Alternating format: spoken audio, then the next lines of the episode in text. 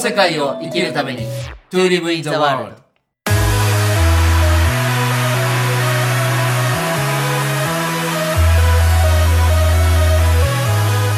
なきさんこんにちはこんにちは。今日はわしからスタートでございますなんか珍しいシチュエーションっていうかね。そうなんですねわしから始めるときはわしが直樹さんに聞きたいときがあったってことなんですけどそう今日聞いてもいいですか あ、どうぞどうぞ。あの前回の音声でも話してたんですけど、はいやっぱりこう直樹さんが若い世代はいいねといやうん若い世代から学ぶことたくさんあるよっていつも言ってくださっててはい。でわしらの世代からするとそれってすごくありがたいことなんですけどはい。ででもわしがじゃあ今まで出会ってきた大人の人とかを見ていくとね、うんそこまで若い世代に興味を持ってくださる方ってあんまりいなくて、はい。俺たちはこれやってきたんだよとか、私たちはこれやってきたんだよって、だからできることはやってあげるよみたいな観点がやっぱりまだ昭和的には、それが普通だと思うんです。はい。だから、どうやって直樹さんはそんなにこう若い世代に対する同じ目線で見てくれるようになったのかとか、逆にその先輩たちが、その先輩たちの良さはもちろんわしらも学ぶんですけど、輩。うん。どうしたら先輩世代の人が若い世代にこう興味を持ったりつながれるのかはい。なんかこのあたり今日直樹さんに聞いてみたいなと思ったんです よ。なんか簡単なようで難しい質問なんですけど、はい。ちょっと本音で言ってもいいですかどうぞどうぞ。本音というか、あの、こう混ぜたりしないでストレートに言うと、はい。僕はあの、こう死生観にも関わってくるんですけどね。うん。やっぱ最後、いくつでこうこの旅を終えるか分かりませんけど、はい。やっぱり最後に納得して今いる場所からいなくなりたいんですよね。はい。でその納得するっていうのはじゃあ何を納得するかっていうとなんかお金でもなさそうだしうん。あの何か物とかでもなさそうだしやっぱり自分の満足度だと思うんですよね。うん。どれだけその亡くなるまでの時間を使い切ったかっていうかこうできればフレッシュにうん。こうみずみずしくそれを感じきりたいっていうのがやっぱりここ20年ぐらいの間にずっと思っていてうん。そうするとやっぱりその「樽を知る」っていう言葉ってあるじゃないですか。はい。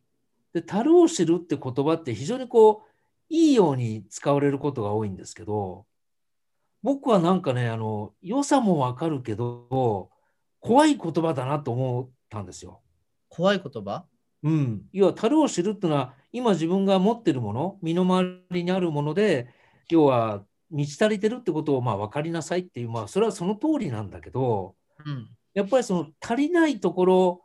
満たされてないところを求めていくのが自分の馬力になることってあるじゃないですか。そうですね。うん、それがお金に行く人もいれば物に行く人もいるし精神的なあの充実感に行く人もそれぞれなんですけど樽を知るってすごくいいんだけど同時にやっぱりその自分に足りないところも見た上でそこを学んでいくっていうとこが一つこう人生の面白みのまあ一部分じゃないかっていうのを思った時期があったんですよね。はい。大体40代半ばぐらいに。で、そこから、まあ、あとはプラス、その思った時に、ちょうどうちはちょっと子育てが、まあ、今思えばお面白かったんですけど、ちょっと大変だったんでね。うん。うん、やっぱりあの、どうやってこの自分の子供っていうか、もう、だから年齢的には、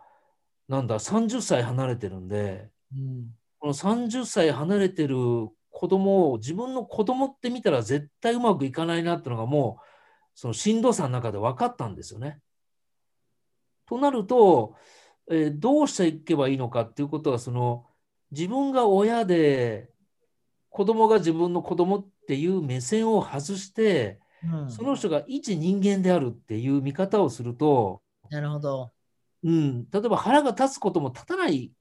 かったんですよその時。うんうんうん。だってよそさんのお子さんが自分の息子と同じことやっててなんか息子だけ怒ってよそさんの子供は同じことしててもね怒らない自分ってなんかおかしいじゃないですかそうですね。そういうことをね一個一個外しながらもさっき言ったその樽を知る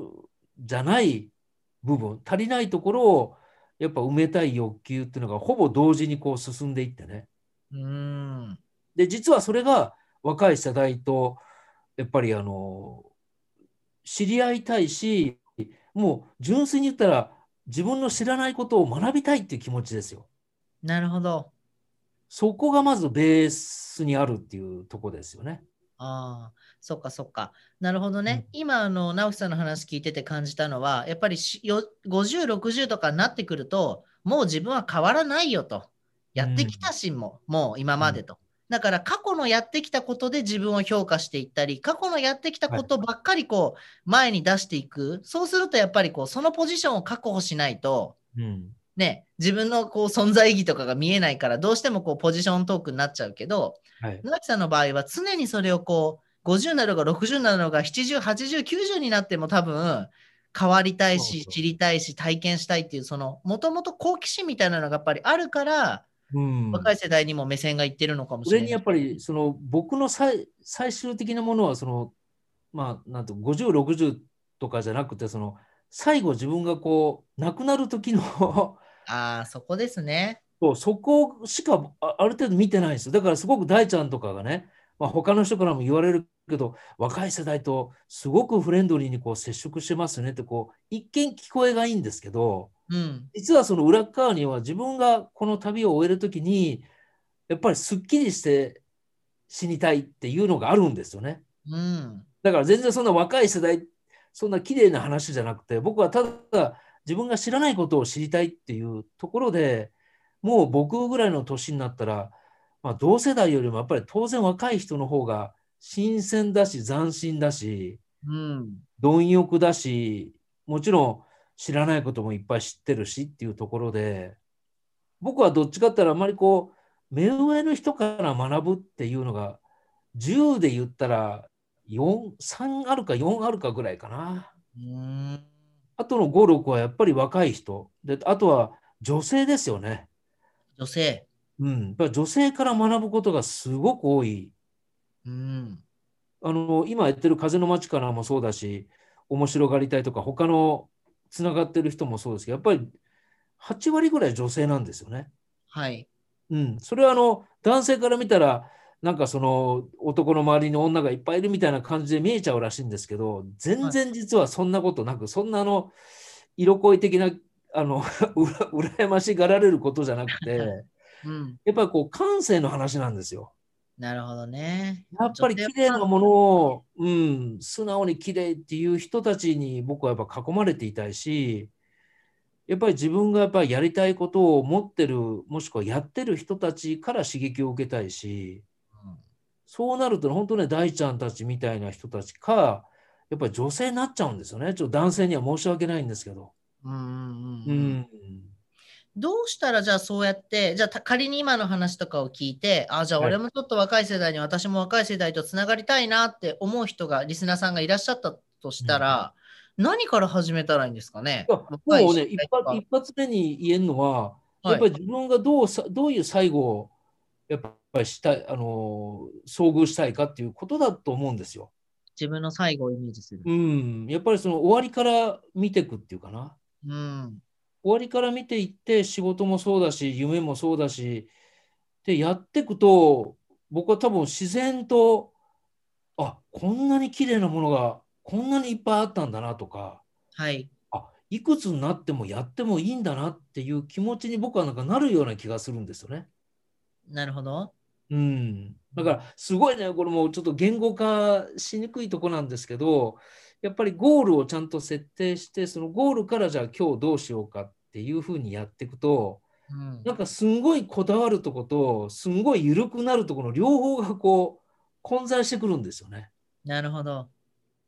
ですごいしっかりするとこはじゃあこうやって生きてこうっていう自分のその指針みたいなものが自分の在り方がはっきりする部分はすごくこう固まってくるんですけど。うんなんか緩くなってくっていうのはなんかどうでもいいやっていうかねなんか あの俺はこんなことしてきたとかなんかこんなに偉いんだぞみたいなのはもう本当にねなくなっちゃうぐらい薄くなってくるんですよね。うんうん。うん、そこじゃではなんか目線をどこに置くかだと思うんですよねやっぱり。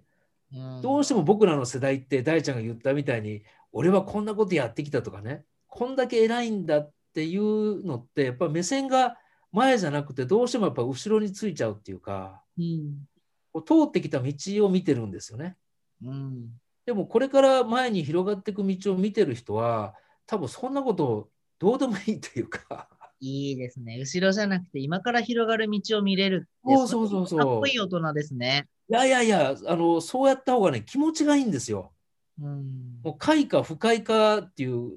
だからその自分の終わりこうこういうふうにエンディングしたいなと思うとあとはこうバックキャストじゃないけど戻ってきた時にもう快か不快か美しいか美しくないかっていうような感覚になってくるんですね。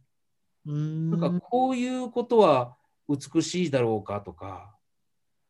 なんか美学っていうとちょっとかっこよすぎちゃいますけど、やっぱり自分の選択の幅がどんどん広がってくるので、となるとやっぱりなんか今までやってきたことってのは、やっぱりまあ過去、過去のことなんでね。うん。うん。やっぱりそういうちょっと目が後ろについてる人が、やっぱ増え、特に男性は増えてきましたね。うん。なんかて、一回うん自分の死をちゃんと思い浮かべて、最後を思い浮かべて、まあ今のままの人生で本当に自分が一番目指すようなゴール、いけるのかなっていうのを確認して、はい、なんかそこでやっぱ、んどんな気持ちが出てくるんですかえーっとね、あの、まあ、僕はもともとその死生観を変容させたいっていうのが、まあ、ミッションの一つなので、なかなかでも、どうしてもやっぱ哲学とか宗教の力を借りずに、それをやっぱり変容させていくって、まあまあ、一筋縄にいかないんですよ。はい。で、そうなった時に、いや、死生観ってもう字のごとく死、死と生きることが、それで一つになった言葉なんですよね。そうですね。死、うん生きる感ですもんね。そうです。だから死だけをイメージしてその真っ暗になるんじゃないかとか一人になるんじゃないかとかってやるんじゃなくてやっぱりどう生きたことかによってそれが要は死につながっていくっていう非常にこうコインの裏表みたいな関係性なんですよね。うん。どっちかだけでは成り立たないので。となるともう答えは簡単でじゃあどう生きていくんだっていうことにならざるを得ない。でどう生きていくって言えば一人で生きていくわけじゃないのでやっぱりさっきの快不快美しい美しくないで言うと誰と一緒にいたらあの気持ちいいかなとか誰と一緒にいたらなんかすごくまあ美しいっていうかあの穏やかになれるなという選択でいくとそれがたまたま年が若い人だったっていうだけのことなんですよね。うんうんうんうん、うん。で僕はやっぱり欲張りなんでさっき言ったみたいにあの樽を知れない人間なんですより。早い話が。 いいですね。うん、それとやっぱりどんどん若いあのだだから自分より年上でもすごくビビッドでいろんなアイデアを出せる人がもし身近にいたらすごくその人のことを知りたくなると思うんですね。うん。だから、うん、なぜ若い人っていうのがちょっとそもそもやっぱり質問がもしかしたら適さないのかもしれないやっぱり面白い人と一緒にいたいっていうのがそれが今は本当若い人しか極端に言うといないっていうかねうんうんううんん。でもだいぶ見えてきました、なんか。僕が知らないことを知ってる人たちがたまたま今の30代が多いっていうだけの話でね。うん。うん、そっでか。でそういう時に、まあ、それが自分で分かりましたと。自分で分かって、じゃあ、大ちゃんとか他の30代の人と実際接触するときには、もうどっちかって言ったら、目線は同じか、ちょっと僕の方がこう下げてっていう言い方はあんま好きじゃないけど、ちょっとやっぱり分かんないことを教えてくださいっていう気持ちになれるかどうかだと思うんですよ。うん。なんかまあ言葉を聞かれるとまあ下座の境地というか、うん。でそうやってなんか横柄にお相手に教えてもらうか下座の気持ちで教えてもらうかっていうと僕はやっぱ後者の方がまたこれ心地いいっていうかね、うん。まあ、それだけ それだけの話なんですよね。うん。なるほどね。うん、あれですね、多分まあ、この、わしの解釈が合ってるか分かんないんですけど、自分が得たいものに対して、はい、なんか本当に純粋に素直に貪欲であれるから、そうですその得たいものに対して、それが若い人が持ってたら絵に行くし、はい先輩が持ってたら絵に行くし、女性が持ってたら男性が持ってたら、多分そこのこう自分の中心があるから、はいなんかそのプロセス、途中にあるなんか小さいプライドとか、小さい見栄とか、もうそんなものはどうでもいいよって。じゃ邪魔だもん。そういうの動けないから、 やっぱり分かんないものは分かんないって言った方が、早く自分も吸収できるでしょあーやっぱそれがね、やっぱ年取ると難しくなってきますよね。ああ、でもね、僕はね、本来は逆だと思うんですよ。おでお、それはかっこいいな。やっぱりね、ここ100年、200年の、まあ、日本だけじゃなくてね、もう人間社会が作ってきたからくりが、やっぱり今出ちゃってるというか、うん。うん、やっぱりねあの例えばその自己肯定感ってよく数年前からこう言われてるじゃないですかはい。自己肯定感を高めるとかねうん。でもあの裏側っていうのはまあ自己否定感っていうのがあるかどうかわかんないですけど基本的に自己否定感的な生き方をこの100年200年僕たちはしてきちゃってるでしょうん。だって経済を上げようと思ったらやっぱり誰かが持ってるものを自分が持ってないってあ自分が持ってないっていうのを否定してそこに積み重ね肯定しようと思う力がは生まれるしそうやってやっぱ僕たちはこの世界を広げてきたのがやっぱここ100年200年だと思うんですよ。うん。だけどそれはすごくあの今を起点にしてみたらねすごくあの必要なエネルギーだったかもしれないけどなんかもうその否定から始めるのはもういいんじゃないかなと思って。いいですね。うん、そこは多分ね、世代、今までの世代間、上の者が偉いとかね、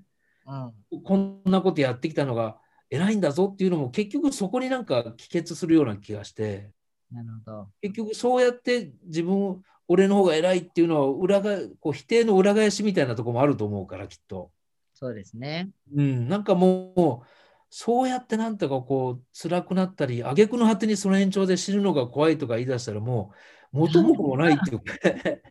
でも、もっと昔の時代って、本当に、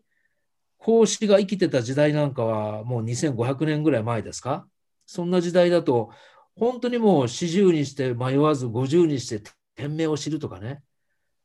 で、60になると、要はいろんな物事に抗わずに、要はまあ下座みたいなことが確か書いてあったと思うんですけど、いいですね。本来ね、今と逆なんですよね。私もそういうじいちゃんになりたいですね。うん、そうやってったら、なんで、いつも新鮮じゃないですか。なんか、直樹さん、ここのテーマで、やっぱ死生観とかをテーマに、やっぱ本書かないとですね、これは。それもね、ちゃんとあの予定は、まあ、いつになるか分かりませんけど、うん予定はね、ちゃんとしてるんですよね。これはすごくなんか直樹さんが書かなきゃいけないテーマだなって今聞いてて思いました。うん、だから本当にもう、死生観っていうのをここ10年ぐらい考えてきて、どうやって変容させるかって、今行き着いてるのがもう前前回、前回も大ちゃんからも出てきて、やっぱりユーモアとかね、いいですね。面白がるとかそういうなんていうかなこう柔らかさをまず経ないと多分死生観って変容していかない気がするんですよ。そうですね。うんだって見ようものなら結構死ぬってあのユーモアあふれるあの行動かもしれないしね。面白い、その見方。すごい別の次元から見たら、この不自由な肉体から離れるって、恐怖とかじゃない、すごく実は滑稽なことでね。もう離れた途端にもし自由になるかもしれないし、うん。そういうのはやっぱりその性の部分の面白さを積み重ねていかないと、多分その今持ってる死のイメージっていうのがこうちょっと変わらないような気もしてるんですよ。うん。そこもちょっとまあ自分なりのこう実験ではあるんですけどね、そういうのをまあここ数年やってるので、 うん。なんでまあ、あの、大ちゃんの質問からまとめるじゃないけど、やっぱり、あの、樽を知らないっていうね、 樽を知らない、このわがままさっていうのも、実はあるのかもしれないですね。うん、素晴らしい、いいですね。世代を超えるためには、まあ、自分の死生観、自分の死ぬっていうことを意識して、意識をすると、まあ、樽を知らないとこの、もっともっと知りたいと、もっともっといろんな経験したいっていうところから、自分の純粋性とか、もちろんその知ることに対する謙虚さとか、相手へのリスペクトが出てきて、そうするともう若いとか若くないとか関係なくて、本当に自分を探求、追求、実践していくっていう人生が始まっていくよっていうのを今、直樹さんから聞きましたね。そう、だから結局は、やっぱり僕自身の、その、わがままってのはちょっと違うけど、うん、まあ、僕自身のエネルギーありきの、まあ、人生をより楽しく生きるためにまあ、今は若い人からいろんなものを吸収して自分を高めてるっていうとこですかね。うん。やっぱりね、面白いもん話してても、本当にね、あこんな見方があるのかとかね、うん。あそれ絶対いい方に行くよって、まあ、やってる30代のご本人たちはもうやってる渦中だから、いいか悪いかこうビビりながらやってても、僕から見たら、あ、そう、絶対いいから、やってみたらいいよって、唯一そこで初めて、ああやっぱりいろんな経験を年相応に僕はしてきたんだなって、自分の振り返りにもなるんですよ。はい。だから本当ね、話は尽きないですけど、そんな気持ちですね。はい。ありがとうございます。 ぜひなんか先輩の世代でね、ちょっとそこのスイッチを入れたいなっていう方はね、面白がり隊に入っていただいて、そこからあ、そうですね。ね、スタートしていただければと思います。はい、はいありがとうございました。あありがとうございました。いや、とんでもない、ありがとうございました。